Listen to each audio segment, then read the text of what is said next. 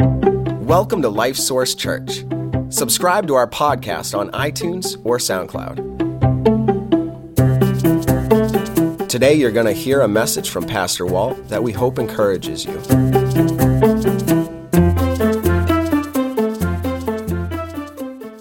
Well, last week we began a new sermon series um, entitled Saints Under Construction. And what I'd like to do is just do a, a quick review with you of, of that uh, very important message from God's Word.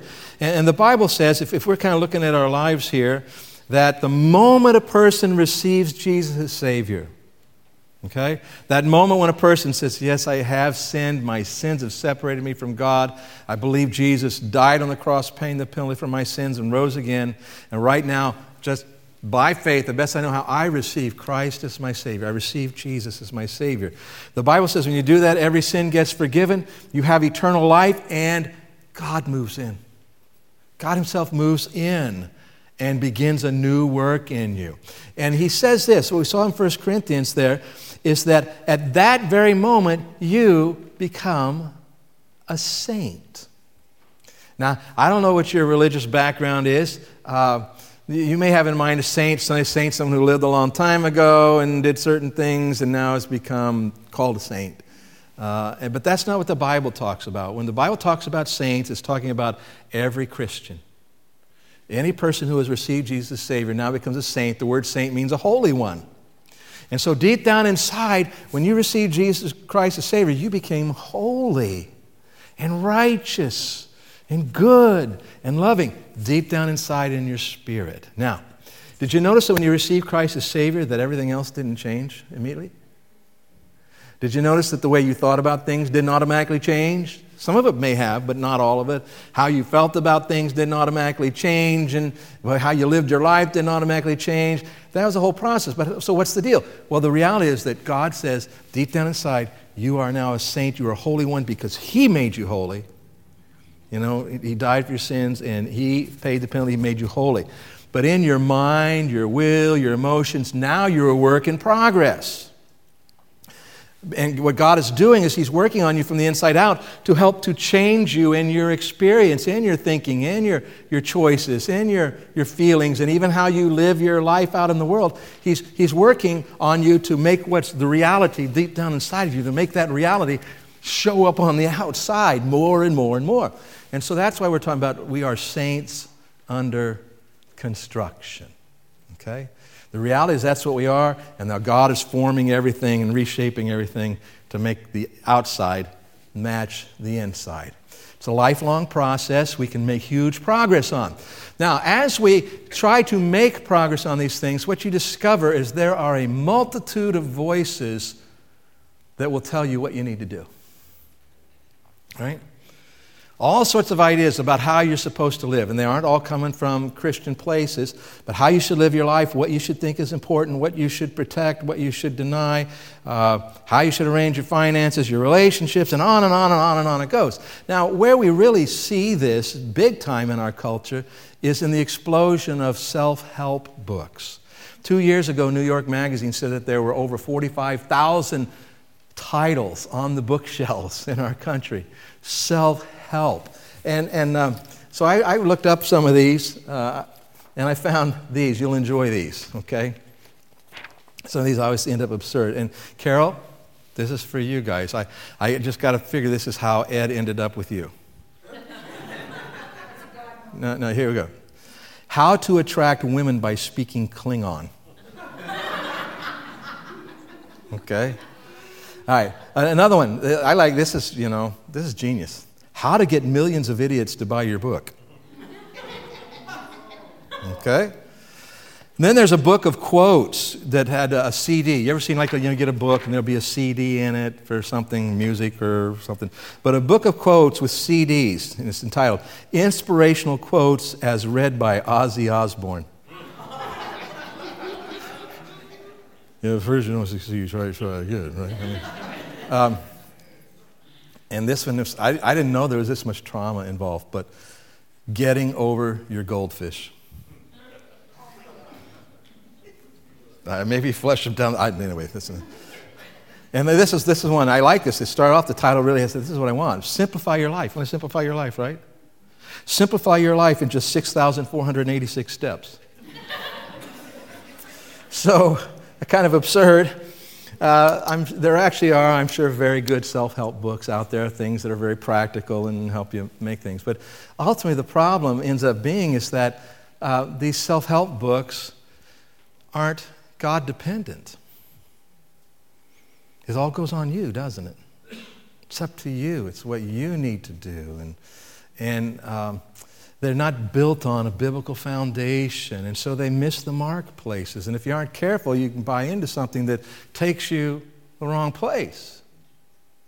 And so we think this whole process of how do I get my life together and get it to be what it's supposed to be? Well, God has a process, but if we aren't careful, we listen to these other voices coming at us and we make mistakes and, and, make wrong choices that only complicate the matter in the long run and slow down the, the process that God is working on. Well, in Corinth, when the Apostle Paul went there, now they didn't have the internet and they didn't have publishing companies like this, but nonetheless, there were a lot of different voices that had the Corinthians' ear.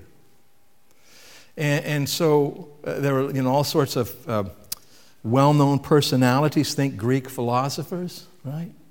famous people. Uh, there was all sorts of rhetoric and how they talked about things, uh, human abilities and human wisdom, and it really a big deal to them. And, and so Paul said, I don't want any confusion. Well, actually, let me back up just say, you know, uh, can I talk about self help books again just a little bit more? Do you realize that we wouldn't need nearly as many self help books if people opened up the Bible and read it? There's to be lots of practical things, but that would solve a lot of people's problems. Okay, so anyways, Paul is, is gone to Corinth and he is, he is um, talking about what's going on in their lives, what is pulling at them. And he said, I had to make a conscious decision when I came to you how I was going to do that because the ramifications of how I do that are big. And it's going to really make a difference. And so, what I want to do is let's take a little bit of time here and, and this morning and work our way through some verses and see what Paul is saying. And then let's talk about why it really matters. So, let's go to chapter 1, uh, 1 Corinthians. And if you have your Bible with you, uh, or if you don't have a Bible with you, there's one underneath the, the seats there in the racks. And we're going to be on page 1311, 1311. So, chapter 1, we're going to begin in verse number 18. He says, For the message of the cross is foolishness to those who are perishing, but to us who are being saved, it is the power of God. So, for those of you who have received Jesus as Savior, do you remember when you heard the gospel? Was it a powerful thing in your life? The message of the cross? The message of the cross is that idea again that, you know, we've all blown it. Uh, we've all messed up our relationship with God. We are all separated from Him. We are all on our way to hell. But God loved us so much that He sent His Son into the world and He lived a sinless life. And then as He died on the cross, God says that He took all the guilt and penalty for my sins, all the sins I'll ever commit, and put it on Jesus. Put it on the Son of God. All the sins that you have ever committed or ever will commit, He put on Christ, the guilt, the penalty for those things, for the whole world. And then he died there, and as he died, the guilt and the penalty was paid. He rose again from the dead. And then God says to us, if you'll acknowledge that you're separated from me by your sin and you need a Savior, and you'll believe my Son died for you and rose again, you can just open up your heart and receive Christ as Savior. And let His payment for the, uh, your sins be applied to your account so that you no longer have any sin debt. That is the message of the cross. And, and it, it results in every sin forgiven, right? Every sin, every sin you ever have committed, every sin you ever will commit, Jesus died paying the penalty for it. And you receive Christ as Savior, that all gets credited to you, and you no longer have a sin penalty to pay when it comes to heaven and your relationship with God. So he says, that makes sense to us, doesn't it? That makes sense to us. But he says, to those who are perishing, to those who haven't been saved, it doesn't make sense. It sounds like kind of foolishness to them. What do you mean? No, I, I have to be good enough to go to heaven. Or I don't even believe in heaven. Or well, you know, I think God's going to balance the good and the bad, you know, and which isn't in the Bible either. Or well, I'm a lot better than a lot of other people, and none of that is going to work. But so to them, the whole idea of Jesus dying is kind of foolishness. It doesn't make sense to them. And then verse 19 it says, For it is written, I will destroy the wisdom of the wise and bring to nothing the understanding of the prudent. This is a quote from the Old Testament. And then Paul says, For where is the, where is the wise? Where is the scribe? Where is the disputer of this age? Has not God made foolish the wisdom of this world? In other words, what looks wise to this world, God has said, No, that's foolish. Then it says this For since in the wisdom of God, the world through wisdom did not know God. And that's a little bit of a, of a brain teaser here in this sense. What he's saying is this God determined that nobody would ever get right with him because they could figure it out for themselves. They couldn't, know, nobody's going to get it because they come up with this great strategy for how I can be right with God. Nobody's going to do that. He says, no, it's not going to happen. And it says it was God's wisdom that he set it up that way. Okay? So, in God's wisdom, he made it so that nobody would get it, make heaven by their own wisdom. So, let's continue. He says that the world through wisdom did not know God. It pleased God through the foolishness of the message preached to save those who believe, the preaching of the gospel, people responding in faith to God because of it. For Jews request a sign and Greeks seek after wisdom. The Jewish people already believed in God, and so they were looking for miracles to show what was God doing. And the Jews, once again, we know the whole philosophy and, and uh, of those great philosophers and how they looked at things. They wanted, you know, a really, you know, respectable, I can figure this out kind of faith. And then he says this, verse 23 But we preach Christ crucified, to the Jews a stumbling block, and to the Greeks foolishness. Because the Jews would say, wait a minute, no way. No way is that God's doing if he's hanging on a cross. That's not God. Oh, we aren't going to listen.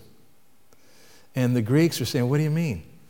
You know, that's not, I got all these logic and all these things that I, I need to build it on. And you're just telling me I just got to see that he did this for me?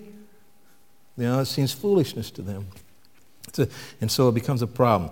Verse 24 But to those who are called, both Jews and Greeks, Christ, the power of God and the wisdom of God, because the foolishness of God is wiser than men, and the weakness of God is stronger than men. For you see your calling, brethren, that not many wise according to the flesh, not many mighty, not many noble are called. In other words, nobody is figuring this out because there's some really important or smart person. But God has chosen the foolish things of the world. By the way, they're not foolish to God. And once we understand, they aren't foolish to us. But to the unsaved world, they're foolish. And that's what he says. God has chosen the foolish things of the world to put to shame the wise, and God has chosen the weak things of the world to put to shame the things which are mighty, and the base things of the world and the things which are despised, God has chosen, and the things which are not to bring to nothing the things that are, are or, that are, that no flesh should glory in his presence. No human being will ever be able to stand in God's presence and say, I did this myself. I'm here because I was smart enough to figure it out. I'm here because I was good enough to live it out. Nobody will ever do that. No flesh should glory in his presence. But of him you are in Christ Jesus, who became for us wisdom from God, and righteousness and sanctification and redemption, all those things I talked about earlier when I was standing over here. That is, as it is written, he who glories, let him glory in the Lord. If you are saved today, who gets the credit? That's really a question I'm asking you. God does. He's the one who, you would never have even wanted to be saved if He hadn't worked in your life. But He worked in your life and you, He enabled you to see your need and He enabled you to see the solution and He enabled you to respond. He provided all those opportunities for you and He provides that for anybody who will be open. The people don't always accept and are open. But this is what I want to get you down to now. All of these competing voices about you know, that were coming to people there in Corinth.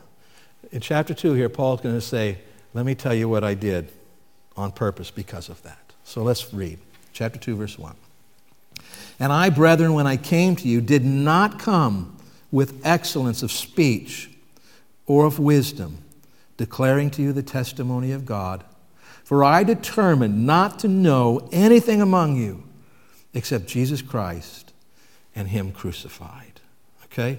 So Paul is saying here, all of these competing voices, there were a lot of voices in Corinth that you could say they used excellence of speech. Man, they were good speakers. They could, you know, take you down the road. By the way, have you ever, uh, maybe you've seen it on television or read about it or even knew somebody, have you ever known anybody who seemed to be able to persuade people anything? You know, they can stand up and they can talk, and the way they talk and motivate that they can get people all excited, even if it's a bad idea, to follow them. And so Paul says, you know what? I'm not coming with excellence of speech. Your response is not going to be because I've used some fancy method, you know, talking to you. And then he said, nor is it human wisdom. And human wisdom probably would refer to the idea of you know, strategies and coming. He said, I didn't come with, with these really you know, intricate strategies to try to get you to see and respond and believe. No, I said, I came and I just made it very clear, very plain that this is about Jesus Christ and Him crucified. So let's continue. He said, I was with you in weakness and fear and in much trembling. And if you remember earlier, uh, uh, I think in the summertime I'd preached from 1 Corinthians, or from, yeah, 1 Corinthians, where we looked at Paul. He was fearful in Corinth, so much so that God had to come and show up and say, Paul, I'm going to take care of you. Don't be afraid. And so they saw that in him. And he says, In my speech and my preaching were not with persuasive words of human wisdom, but in demonstration of the Spirit and of power, that your faith should not be in the wisdom of men, but in the power of God. For I determined not to know anything among you except Jesus Christ and Him crucified, because I want your faith to be in God, not in anything else. Not in anything else. And so he makes a big deal out of this. And he's not anti wisdom because the very next verse he says, Oh, we, we teach wisdom to those who are mature. And elsewhere he talks about all the riches and the glories of the wisdom and knowledge in Jesus Christ. So that's not a problem. But he says, when it comes to the starting point and the foundation for your relationship with Christ and being a Christian, this is where we have to start. And this is what we have to build everything else on. So let's talk about this for a little while today. This point of Jesus Christ and Him crucified. So important because it's the starting point for a personal relationship with God. Nothing else is going to get you that personal relationship with God. It is the starting point. And, and he lists three things here. He says, Jesus, Christ, and Him crucified. So let's talk about those three things. He, I mean, it, it's interesting because he doesn't say just Jesus Christ, and he doesn't just say, you know, um, Christ crucified. He, said, he makes a point of saying Jesus Christ and Him crucified. Now, why did he say that? I think it, it, to me, as I, I, meditate on this and, and uh, uh, talk with God about it, here's, here's kind of what came clear to me we have three different ideas here. The first one being Jesus. Okay? Now, Jesus, he's God in human form, isn't he? He's the one who understands your mess, doesn't he? He knows what it's like to have to, to you know, have all the problems of the world around him, to have the pressures of life. He knows what it's like to have relationships with people that don't work. He knows all of those things. As it says in Hebrews that we, you know, our high priest, Jesus, he, he understands the feelings and the weaknesses. He understands because he's been here. I like this Jesus. You know what I mean? This Jesus makes me feel good. Feel good about myself. And, you know, God understands. And does God understand? Does He? He absolutely does understand. But if I stop there, that I have a God who understands, I'm on my way to hell. And God understands. It doesn't do the, the, what needs to happen. just the idea of Jesus isn't enough. Okay? Then it says Christ, Jesus Christ. Now, Christ is, is a term, it's like a, an official term for an office. Uh, in the Old Testament, he was called the Messiah. In the New Testament, he's called Christ. And it's just different words that mean the same thing the anointed one, the promised one, the Savior. The Savior. I like the idea of a Savior too. Because my sins are going to get forgiven, right? He's going to save me from my sins. But I want you to know something God did not just forgive your sins because He's nice, He didn't. He forgave your sins because His Son paid the penalty. And so, if we stop short of and Him crucified, if we want to have Jesus and focus on this, uh, you know, God that's humanity and understands us, we want to focus on I have a Savior, oh, He's going to forgive me all my sins, we are still lost. Because God never forgives anybody just because He wants to. He is a just God, He is a holy God. The penalty for sin must be paid, or He's unjust. And so, Jesus Christ and what? Say it with me. And Him crucified. Now, this idea of Him crucified is offensive. Because, you know, the, the death on the cross was a horrific death. I mean, it was terrible, brutal. You know, you wouldn't want to see it. Okay? I certainly wouldn't want to experience it. And that is terrible.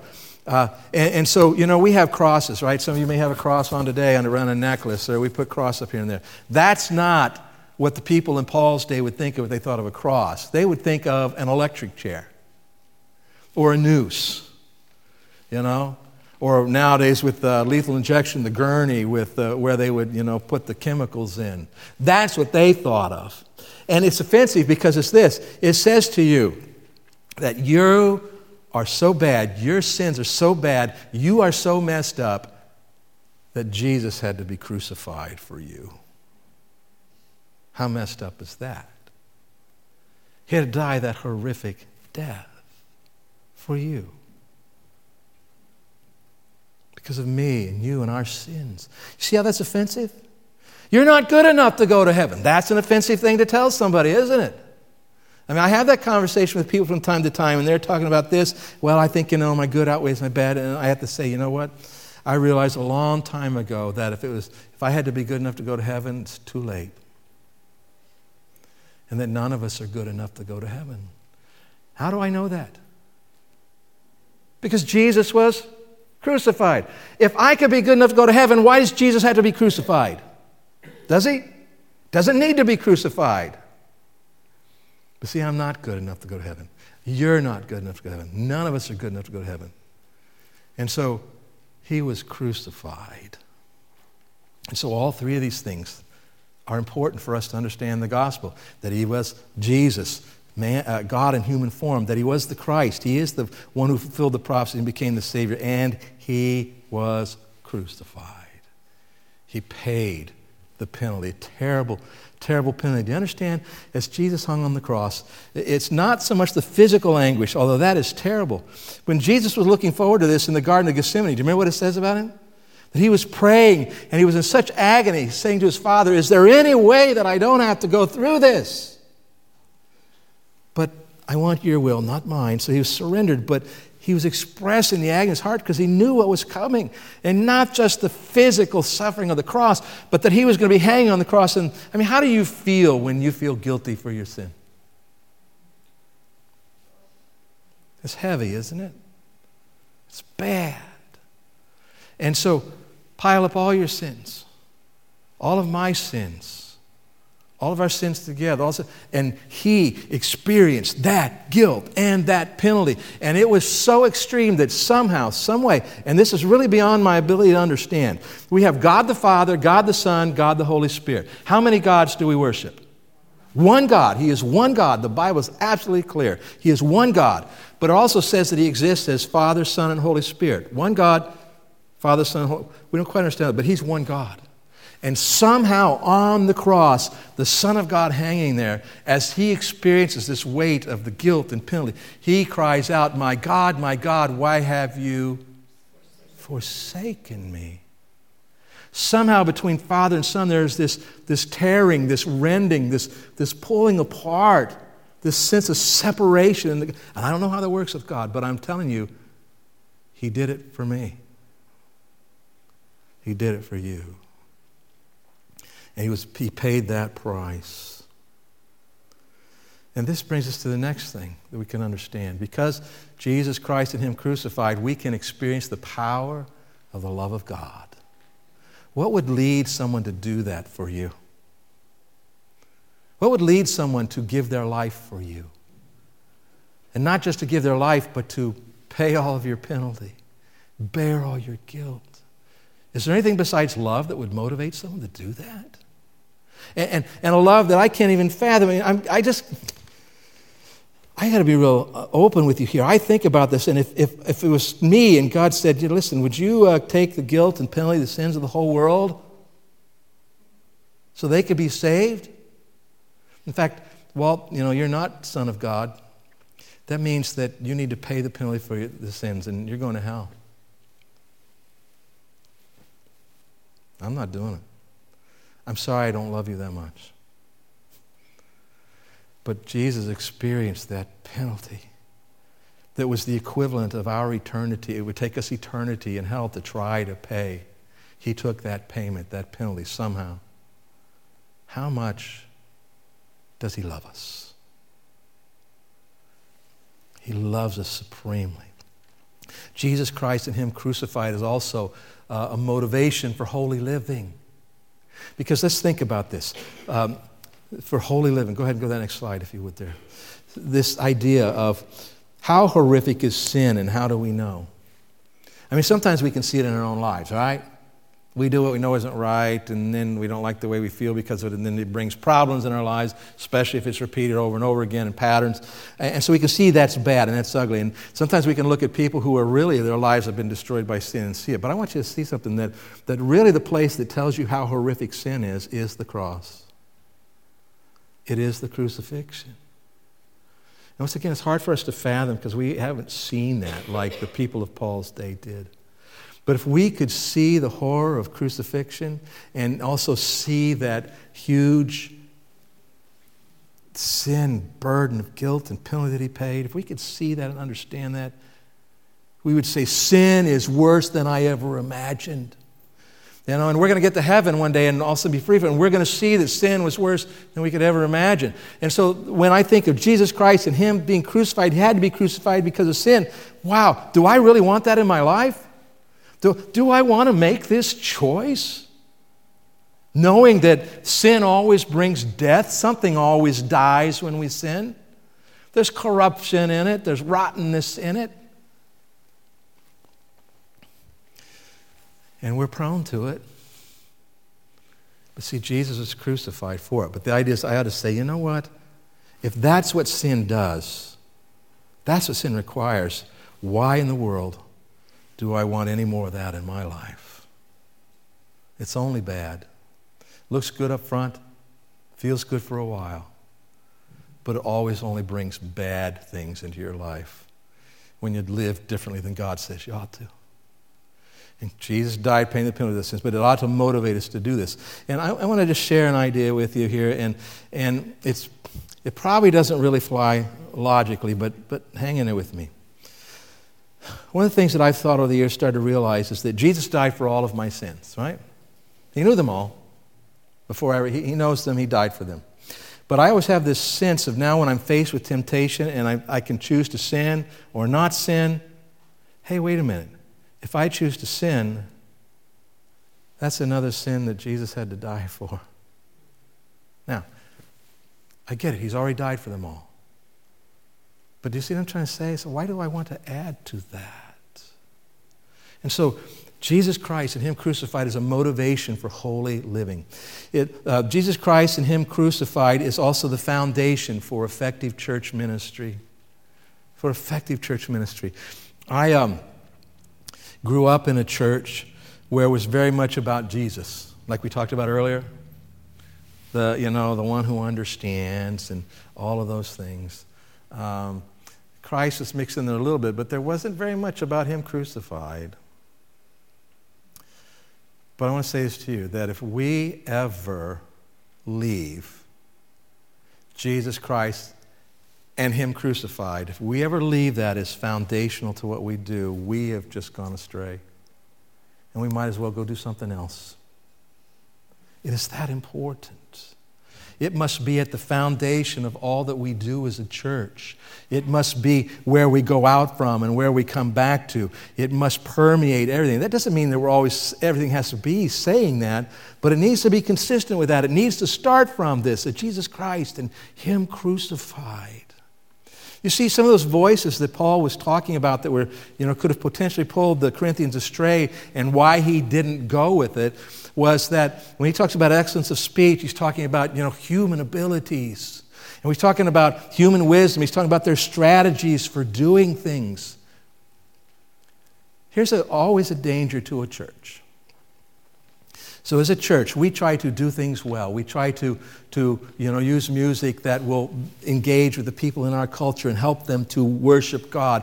We, we, we make different seating arrangements because we think it's going to be better. We, we go to two services. Uh, we, we've really, you know, uh, done a lot of work on our children's ministry and our nurseries. All this kind of stuff. We, need, we want to pay the lot, right? So, you know, that, that won't be an obstacle. We try to remove obstacles. But here's the deal if, if we aren't careful as a church, we can transition from it being about Jesus Christ and Him crucified into our abilities or our methods.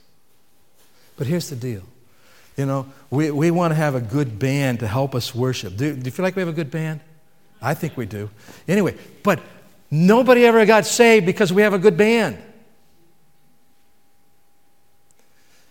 I think this seating is, is really valuable to us. I think it's going to be a, a big help to us in the long run. But nobody ever got saved because they sat in a chair instead of a pew. Nobody ever got saved because they had a smooth parking lot to pull in. Nobody got saved because there's a, uh, you know, children's ministry and we check them in. And I, no, all those things are valuable. All those things are potent. But why did they get saved? They got saved. People get saved because they come to grips with Jesus Christ and Him crucified. And so that's why I'm saying we as a church must always keep this at the forefront. We, it's offensive, but you know, when we have people come in, I need to say to them as the pastor, our songs need to communicate it, that, that we have sinned and have need, in need of a Savior, and He's done that. He's provided that for us. Jesus Christ and Him crucified, that must always be there. And if we stray from that, you know, like I said, we might as well go do something else. Okay, finally, uh, Jesus Christ and Him crucified becomes the basis for our, our reason to witness and to reach the world with missions, in missions. Did Jesus just die for you? Did he just crucified for you, that whole thing? No. He was crucified for that family member of yours that doesn't know, doesn't have a relationship with him yet. He, he, he paid the penalty and suffered it. And you know, one time we had a song that talked about God lavishing his love. And, and somebody complained at the time because they felt, well, that's not right because God doesn't waste his love. That's lavish, is overboard, and you know, that, we shouldn't say that about God. But you know, the reality is that God does lavish his love because who did he love? For God so loved the world. Jesus died for the world, not just for our sins, but for the sins of the whole world, John says. And are they all going to get saved? But Jesus paid the penalty for them, didn't he? So, in a sense, that gets wasted, doesn't get used. He did lavish his love on us, didn't he? So the point is, he has died. He has lavished his love on us. That person, if, if you do not, if you aren't faithful to try to reach those people in your life with the gospel, what Jesus did on the cross for them just may get wasted. And I know we think world missions and it's out there somewhere and we don't know those people, but do you understand the people in uh, South America today, and in Europe, and in China, and Russia, where Mandy Swanson is, and, and in, in Pakistan, and Afghanistan, and India, and on and on we go. Individual people, people that God knows, people that when Jesus died, he died knowing he was paying the penalty for their sins. How are they going to hear the gospel? Jesus told us to get it to them. And I know we can't do it all ourselves, but we should figure out what is our part and do it, shouldn't we?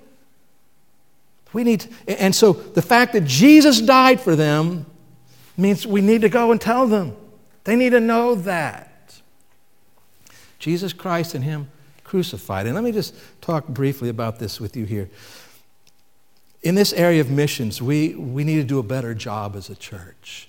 You know, there's probably some things that we need to do better in communicating with you and helping you, but, but we as a church need to do better. And here's the deal if, if we are going to have money to give to missionaries, you know, to send to support so they can buy their food, so they can get their plane tickets, so they can live there and preach the gospel so these people can get saved. If we're going to do that, we have to have money to do that. And we don't have money to do that unless we, the members of this church, give that money. And to give that money, the way we're set up, you on purpose have to decide I'm going to give something to missions and write it right on your envelope or do it online. Choose to do it. Because your other giving, you're just giving it and it goes in the general fund, and that's good and right. It's an act of worship and it supports and sustains the church. But then you need to say, God, what do you want me to give to missions? And give something extra to missions. Because we need to grow this, because here's the reality. Right now, we have uh, one of our own missionaries, Mandy Swanson, who is in Russia. And because of what's happened back over here with some of her supporters in, in the country here, she's behind about four or five hundred dollars a month.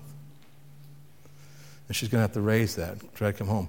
And we can't give her that money. We don't have it. I tell you why, because you know that for the last maybe two years almost now, we have been underwriting our mission support. We've, we've obligated ourselves to missionaries to be faithful supporters of them, but we have about $200 less a month than we need to do that.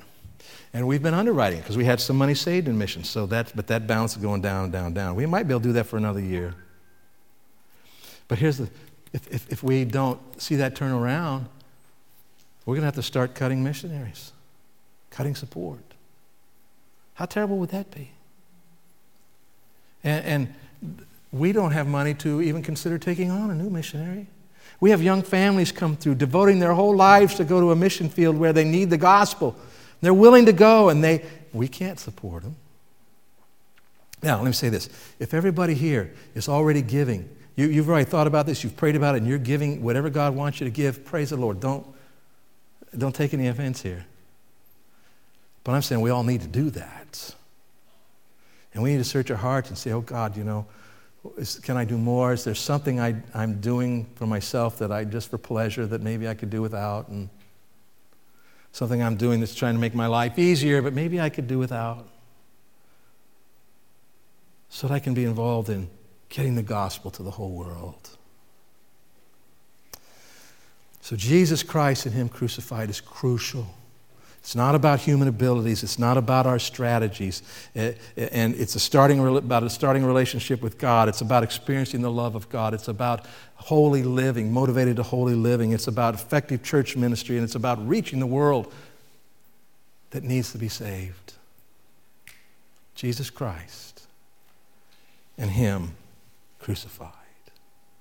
It must always be where we start from, where we come back to, and that which upon we build everything else. Not just as a church, but in our own lives. Let's pray. Father, thank you that your Son did come and he was crucified. Teach us the lessons of crucifixion, Father, and I know there's so many more than we looked at today. And I also know, Father, that if you'd left it to us to figure out how we should be saved, we never would have come up with this. But your ways are perfect and right and best and teach us so much. I pray if there's anyone here today, Father, that has not once and for all received uh, Christ as Savior, that right now they would just open up their hearts and minds to you and say, Yes, Lord, I, I do receive Jesus. I do accept his payment for my sins. And I pray that they'll connect with us and let us help them to grow. But Lord, for all of us, wherever we're at, and as you've spoken to us today, that we would ponder Jesus Christ and Him crucified and what it means in our lives, and we would say yes to you about whatever you'd put in our hearts about it. I pray these things in Jesus' name. Amen. All right, well, thank you for being here today. Hey, we had about a 20% increase in our attendance here in this service today. That's exciting uh, from last week. Um, please, the Connection Center, that is where you, you, anything you need to know about what's going on in the church or, or to respond to something, that's where you can do it. If you're new to, uh, newly received Christ as Savior or new to growing or you're just new to our church, go back there and talk to Brandon about our, our next step, okay? And you can also sign up for life groups back there if you haven't already done that.